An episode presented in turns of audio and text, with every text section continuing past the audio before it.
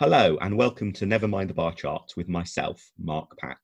Welcome also to Sunder Katwala, Director of the think tank British Future, which specialises in issues of identity and integration. Sunder's written for Liberal Democrat Newswire in the past about how the Lib Dems can improve our record on diversity and inclusion, but this is his first time on the podcast. So, welcome very much, Sunder. And to kick off, the obvious starting place, given what we've talked about before, is to think about the impact of coronavirus and the government's reaction to it on civil liberties. I, I, mean, it's quite striking that a government has introduced a ban on more than two people congregating in a public space. And liberals, if anything, have reacted by complaining that the government didn't do it sooner. So we're in very uncharted territory. But maybe also there's a bit of this territory that will be quite familiar as in in the past when governments have been given such huge sweeping powers over us they very often ended up in some ways being implemented in a way that discriminates against people from particularly ethnic minority communities, for example. So I'd be interested to hear what's your take on the sort of steps the government has taken, and should we be concerned about whether they will end up being discriminatory? Well, I think the whole the whole experience is obviously an extraordinary one, and it's a, it's a common and shared experience. We all understand what the what the threat is. We understand the, the role of state and public policy in protecting us from that. So there's a there's an important trap, I think, for defenders of civil liberties and human rights at a time when they're under pressure, not actually to get caught in in a binary discussion that says well, what is obviously an extraordinary uh, restriction of our individual daily freedoms. You can't leave the house without permission, that, that that is inherently a threat to human rights or civil liberties. The human rights framework we've got obviously enables this, it allows this if there's a if there's a legitimate reason. So I know in a way I think the, the very wide support we've seen, including from liberals, people who care about civil liberties, for for the principle of of the lockdown is is, is quite is quite a wise one because there's a real threat there, and that the challenge should be around the vigilance, around the scrutiny, around the process by which these things come in, around the time limits, and around the impacts and the proportionality. And I think it's been encouraging that while we've probably got extraordinarily wide public support for these mm. for these measures 90 95% of the type you don't see i think that is contingent on their proportionate use so i think you have seen some skepticism about the police's uh, use of these powers in the early days, um, and, and then a police response, which I thought was was also welcome. That, that I mean, there's obviously a variation of responses. Are people uh, using uh, the powers? Are they using advice? Or are they naming and shaming? We saw Derbyshire police going quite far to that. I think that's been quite unpopular with people who hmm. support mm. it. So I think I think this balance of an approach that um, you know controls where necessary, but civil liberties are protected, and we see it we see it um, we see it phase out. We, we see the need to renew the powers and to show that you still need them. Seems a good way to not put the defence of civil liberties and human rights against the protection of the public from, from you know an unprecedented emergency. And yeah, and, and I guess one of the problems here is that it's slightly unclear exactly what is acceptable behaviour. Um, so I was walking through a local park last night on my daily government mandated exercise. Generally, everyone was behaving really well, lots of people making efforts to socially distance, including joggers. But there were some people sat on the grass, and as far as I could see, they were families. So it was not people mixing with strangers or people outside their household. And also, they were sat far apart. And I have no idea. They may be people who have no garden they may be people who have very cramped accommodation. And I think I think you know the rules are very simple because the government wants to communicate clear rules that people can remember. I think it's quite an interesting point that actually the people whose job it is to communicate it end up sort of inventing bits of the rules mm. that aren't there, like you know only go shopping once a week or something when that wasn't the rule. So it shows that our brains kind of need something quite simple. The reason we're trying to cut out 80% of contact is obviously to stop the virus spreading, and so we should reduce all the contact we can. Um, it's very easy to say don't go out and enjoy the sunshine if you've got a back garden and you can actually enjoy the sunshine. So I think we should be trying to keep the parks open, trying to allow exercise. The government should be clear as well, I think, about why it's got the advice. I understand there is a good reason for saying to people, you know, don't sit on benches don't sit down, even if you're being very conscious of social distancing, as I think people are, because inherently everyone just clusters to mm. some extent around people that are, and so you get more contact than you wanted. But I think I think some proportionality about this would be very interesting. What what I think we've seen twice now um, in this crisis is very strong compliance very strong public spirit of why we should do this. Obviously, always, you know, one or two percent um, won't be doing that, but also a real sense of skepticism and fear that other people aren't doing their bit. Mm. So we become more pessimistic about society because social media, the media will obviously highlight exceptions and problems that need to that need to not be there. But you you end up with the paradox where nine out of ten people are doing what they should, and nine out of ten people are worrying that other people aren't doing mm. what they should, and then calling for more hmm. draconian measures. And that's that that's a sort of bias in perception, I think. And I, I think I think we should be calm actually about about the way in which you can very consciously see that people are outdoors walking through the park jogging through the park but very consciously social distancing in their family groups. So i think there has been some disdain as well for for the naming and shaming that, that, that goes too far. But i think we should worry about this this pessimism bias about how we're all doing our bit but we worry that everyone else isn't. The figures about the increase in grocery shopping, I think, probably reinforce your point that in the early days, there was a lot of negative coverage and fear about panic buying, empty shelves, and this weird obsession everyone suddenly seemed to have with buying up several years' worth of loo roll to have at home. Um, and yet, when we now look at the data that's coming through about the increase in grocery shopping, it looks like it's an increase of around 30% that happened, which seems to me about what was reasonable and sensible. If you think the number of people who would have previously been going to work and be maybe buying lunch on their work days, or the number of times in a typical week that people might eat out anyway in an evening or at the weekend. And when you add to that, it being reasonable that is if you're trying to shop less often, you probably want a bit more stock in. It seems to me a 30% increase is about respectable in a way, if the increase had been less than that, I would be more worrying. Crikey, are people really shifting their behaviour in the way that we want? Um, and yet, the abiding image, I think, and the abiding emotional impact on most people is, oh my goodness, there was a huge wave of panic buying, and that very much plays into that pessimism bias, doesn't it? Yeah, and early on, I think that, that, that, there was that, and we saw it in some of the attitudes data. Literally, 50% of people were saying, um, you know, at the end of March, they felt worse about the state of society. Another 20% of people were saying they already felt bad about society, and it just confirmed that. And that that's balanced out again. And so, so actually, some of the things we've been doing in terms of praising health workers, praising essential workers, clapping for the NHS, this has also been quite important because it has given people um, a visibility of a shared norm and of people who share the same um, uh, attempt to do their best and to protect everybody. But but certainly the panic buying point, and now I think some of the panic about why is anybody going out in the sunshine to the park? When if you look at the images, it does really look like people are trying quite hard, and you're allowed to be in your family groups um, of course. So um, hopefully, hopefully we can keep a, a, calmness here. But what I think has been also um, quite welcome is that is that governments and police forces I think have had to respond mm. to this challenge and criticism from people who basically support and understand what they're doing. But checking whether that's happening fairly for different groups, I think, is another challenge again.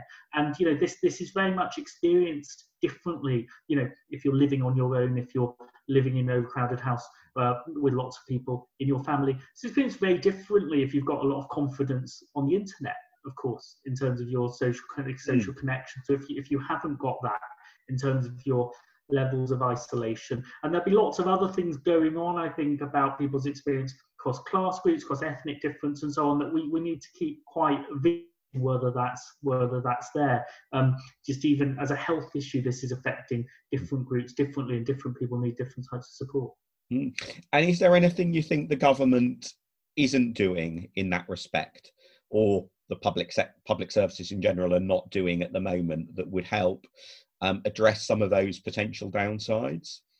I think I think the digital exclusion issues are quite difficult in the immediate moment because obviously the people who are then disconnected and isolated are harder to reach. But I think effort and resource should go into that. The medium term and long term impacts of this, if we're uh, if we're in this for a prolonged period around, say, who's got a good a school home learning environment who's got parental support, and who hasn't got parental support, are quite important. So while there's been a lot of focus, I think, on emergency measures, school meals, and so on, I think I think more has to be done about how are how are we going to interact with people who need more support. I think where there's a data gap is in ethnic disparities. There's just a study in the last couple of days from the University of Leicester that looks at um, 2,000 people who've been critically ill in this um, it, it, so far gone into intensive care and comparing it to people where that's happened because of pneumonia. And we see that we see the age profile is, is what you'd expect. It's people of 60 and above mostly. We see that men are much more affected by than women uh, three quarters of these patients are men but we see quite a big ethnic disparity and so we're seeing a third, uh, a third of the critically ill patients, the first 2,000 are, are, from ethnic minorities. So that's quite a lot higher than the general population mm. and isn't reflected in other intensive missions. Now, if we don't know whether that's sustained or not, and then we don't know what's driving that, is that the geography of London and Birmingham? Is that where people go to work? People use buses more, people use tubes more, what sorts of jobs they do? We need to find that out in order to know what the policy responses are. Is it an underlying health issue about heart conditions, diabetes, and so on? Yes, as you were saying that, my immediate thought was the evidence of inequality in health is perhaps what what we're seeing therefore play out with those intensive care statistics those very worrying intensive care statistics that it's a very high profile reminder of wider health inequalities that exist in society Yes, and it might be broader socioeconomic and housing issues as well. You know, if you're more likely to live in overcrowded housing, then this is going to affect you. Also, I think one of the reasons Italy was so hard hit was that Italy has family patterns of intergenerational living being being a much bigger social norm than perhaps other West European countries. Actually, in some ethnic minority uh, communities, that's probably more of a social norm that people are people are interacting in their households across generations more. That that is going to perhaps put extra pressure. So I think that's an area which probably hasn't been on the radar of policy in the media. Obviously, there's been a vast amount to do in terms of you know just the the public advice, the economic shocks, and so on. But I think just remaining cognizant and then trying to work out what we know and what we don't know and what we need to know to craft responses here is, is incredibly important. And you mentioned in that the question of digital exclusion, and I, I guess the broad public policy answer to digital exclusion up till now has been to ensure internet access through things like local public libraries to be able to provide an alternative route to getting online, quite often a route which also means there are people on hand to help if you need it. Um, and I think that's an approach that's had a lot of merit, but it does feel like it's an approach very badly designed for a pandemic. That the very point at which it becomes most important to have online access becomes the point at which those alternative routes to ensure digital exclusion is minimized suddenly become impossible to continue with. Um, and, yes, I think I think a, a, a number of different measures are, are, going to be are going to be needed, and that, you know it does depend obviously on the longevity of how long are the schools closed and so on, and what and what and what, and what happens there. But um, it's a hard it's a hard one to crack in the short term hmm. because while your um, you know your access to the technology is important. So is your confidence and ability to use it. So there's, you know, if you could just, you know, post around iPads and laptops to people who didn't have them, it wouldn't necessarily be an answer to families who haven't used them before. But I, I do think that equipping uh, children in particular for what they what they might need um, and to have and you know how do schools support how do schools support parents who haven't and students who haven't got the same level of parental support needs to be up the agenda now. Um, older people obviously sometimes have quite a lot of confidence online, quite a lot of access online, and doing that, and so you probably see quite a big divide there, possibly by social class, but possibly just by familiarity. And you know, did your family show you how to do this before people couldn't go around to show you how to do this? So I think I think we'll have to catch up with this, but in the short term, perhaps the responses are a bit limited.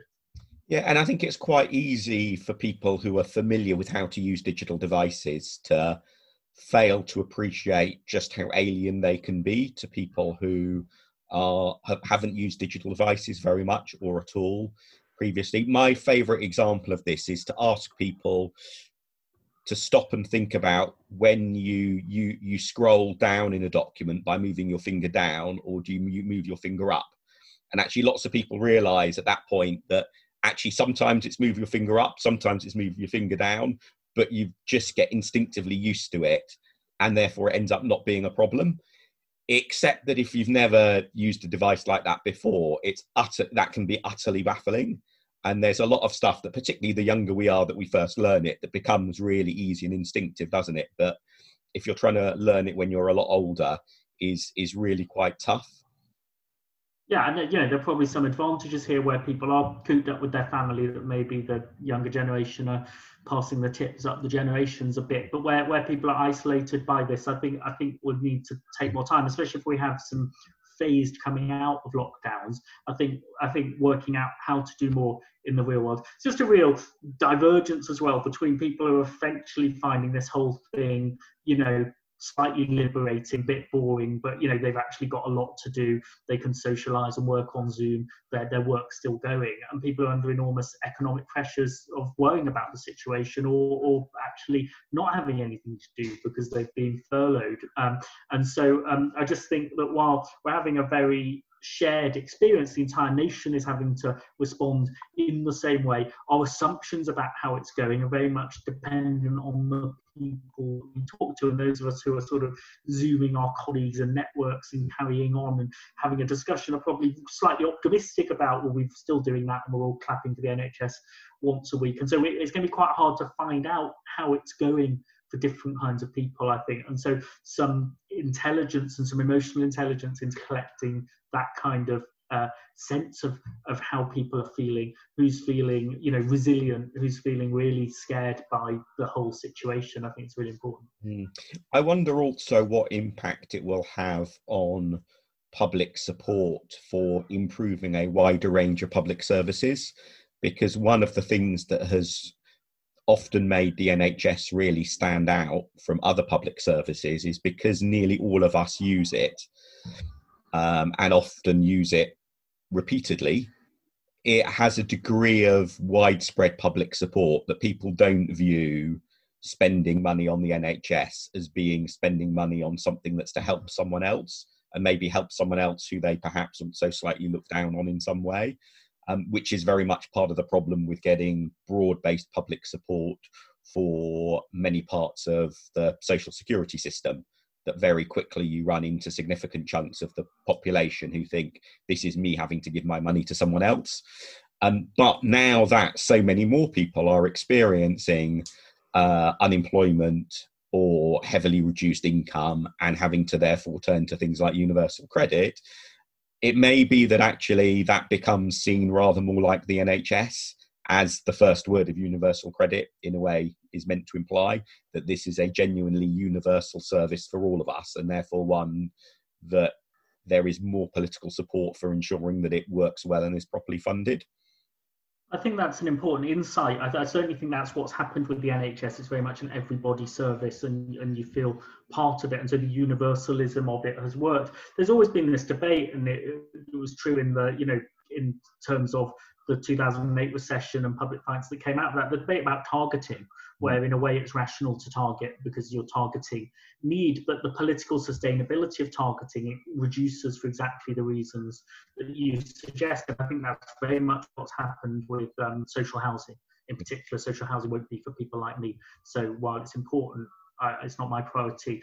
Um, what, what, what has happened to um, unemployment benefits and so on as well. I think whether or not that all changes will be interesting to see. It might and it might not. Here's a very big shock event that has hit the economy everywhere, and so people feel that people shouldn't be disadvantaged by brute bad luck. And they carry on with having their contributory ideas as well, that it should support everybody against bad luck.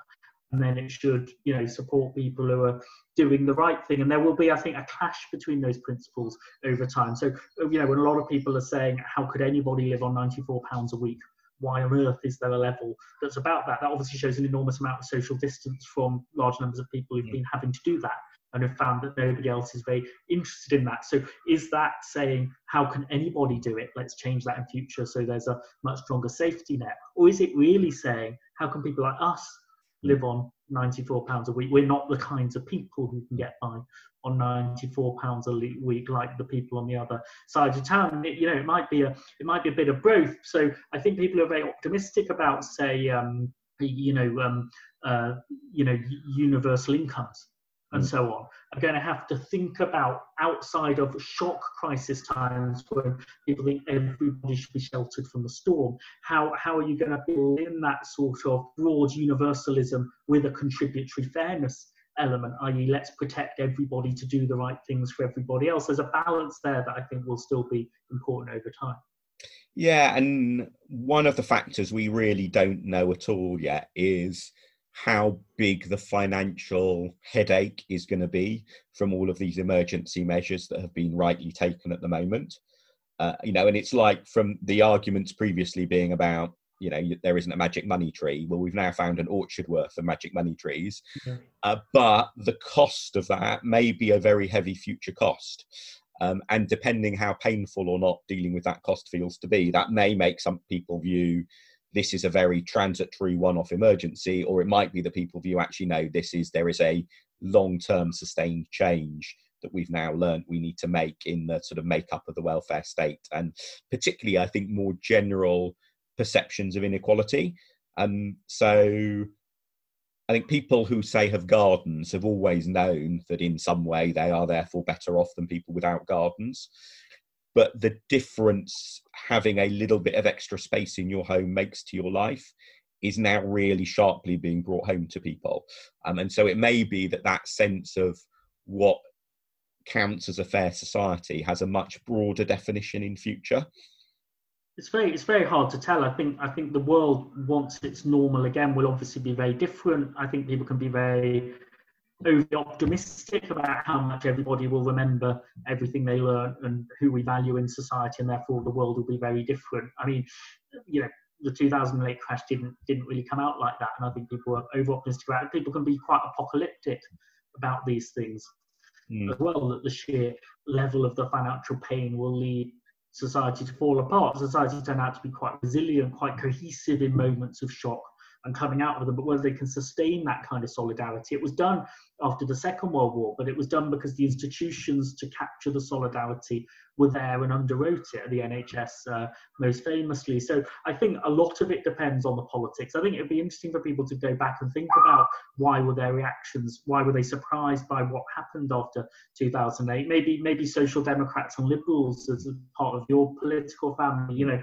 had different intuitions maybe about what would happen. I think I think social democrats were expecting a much bigger reordering mm. of the economy, society, and so on. And the politics of debt and retrenchment and austerity that came out of it were really quite different from that. That that could be a pattern we repeat again. It could be that the knowledge of having been there makes it different. But I think I think there are probably some quite important lessons as to why why do people make assumptions about how society would respond, the politics of respond that turned out to, to not really be what came through.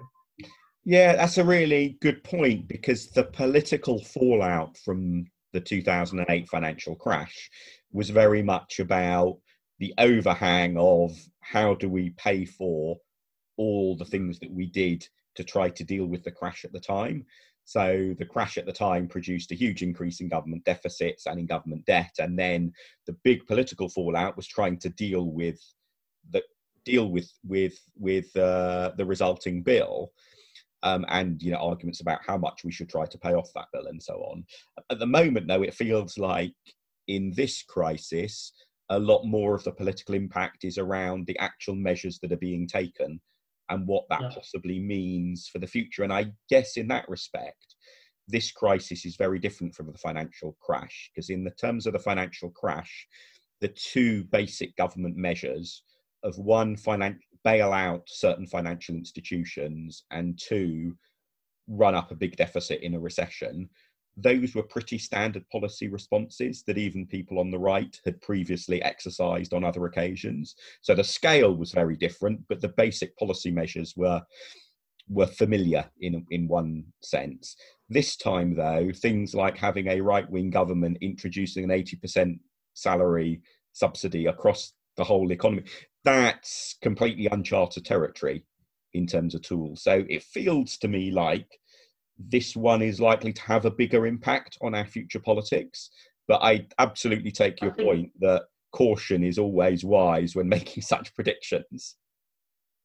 I think I think the scale is the scale is bigger. It just it looks bigger. The scale of responses is bigger, and there is also I think the experience of you know different you know conflicting views about how we responded mm. last time. Yeah. Especially about the fairness of what we did, even though there's on the necessity. I think you want to be optimistic about where we start from now. Um, we were feeling very divided as a mm. society, very polarized in our politics. We've had, you know, several general elections and referendums. The Brexit um, issue, if people can remember that now, was, you know, dominant. And so we were telling ourselves this story of this enormously polarized society, split forever by which tribe you were in one Thursday in June when we made a big decision by a narrow margin. I think what's come out of this is, is a level of social and political consensus and policy consensus in Britain. Now, there'll still be arguments about Brexit in a year's time when it comes back, but you know, 90, 95% understanding of what's going on in the lockdown. No disagreement at all on left or right about maybe it helped it was a conservative government making these extraordinary economic interventions. Uh, incredible public consensus for the NHS. So a real consensus on the emergency response. That's bound to fragment into more political views later on, but it's interesting to find so much consensus there. And you look across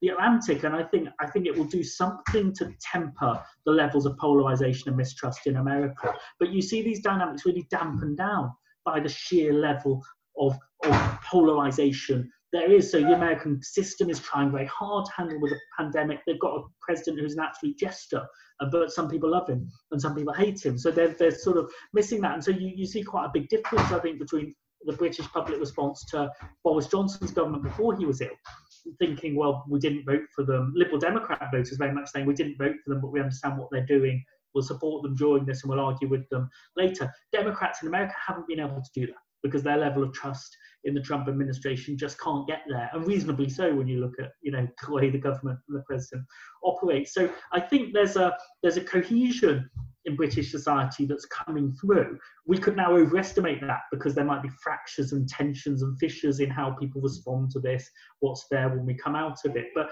I think it has checked something we were being a bit too pessimistic about in terms of the scale of our political disagreements about Brexit.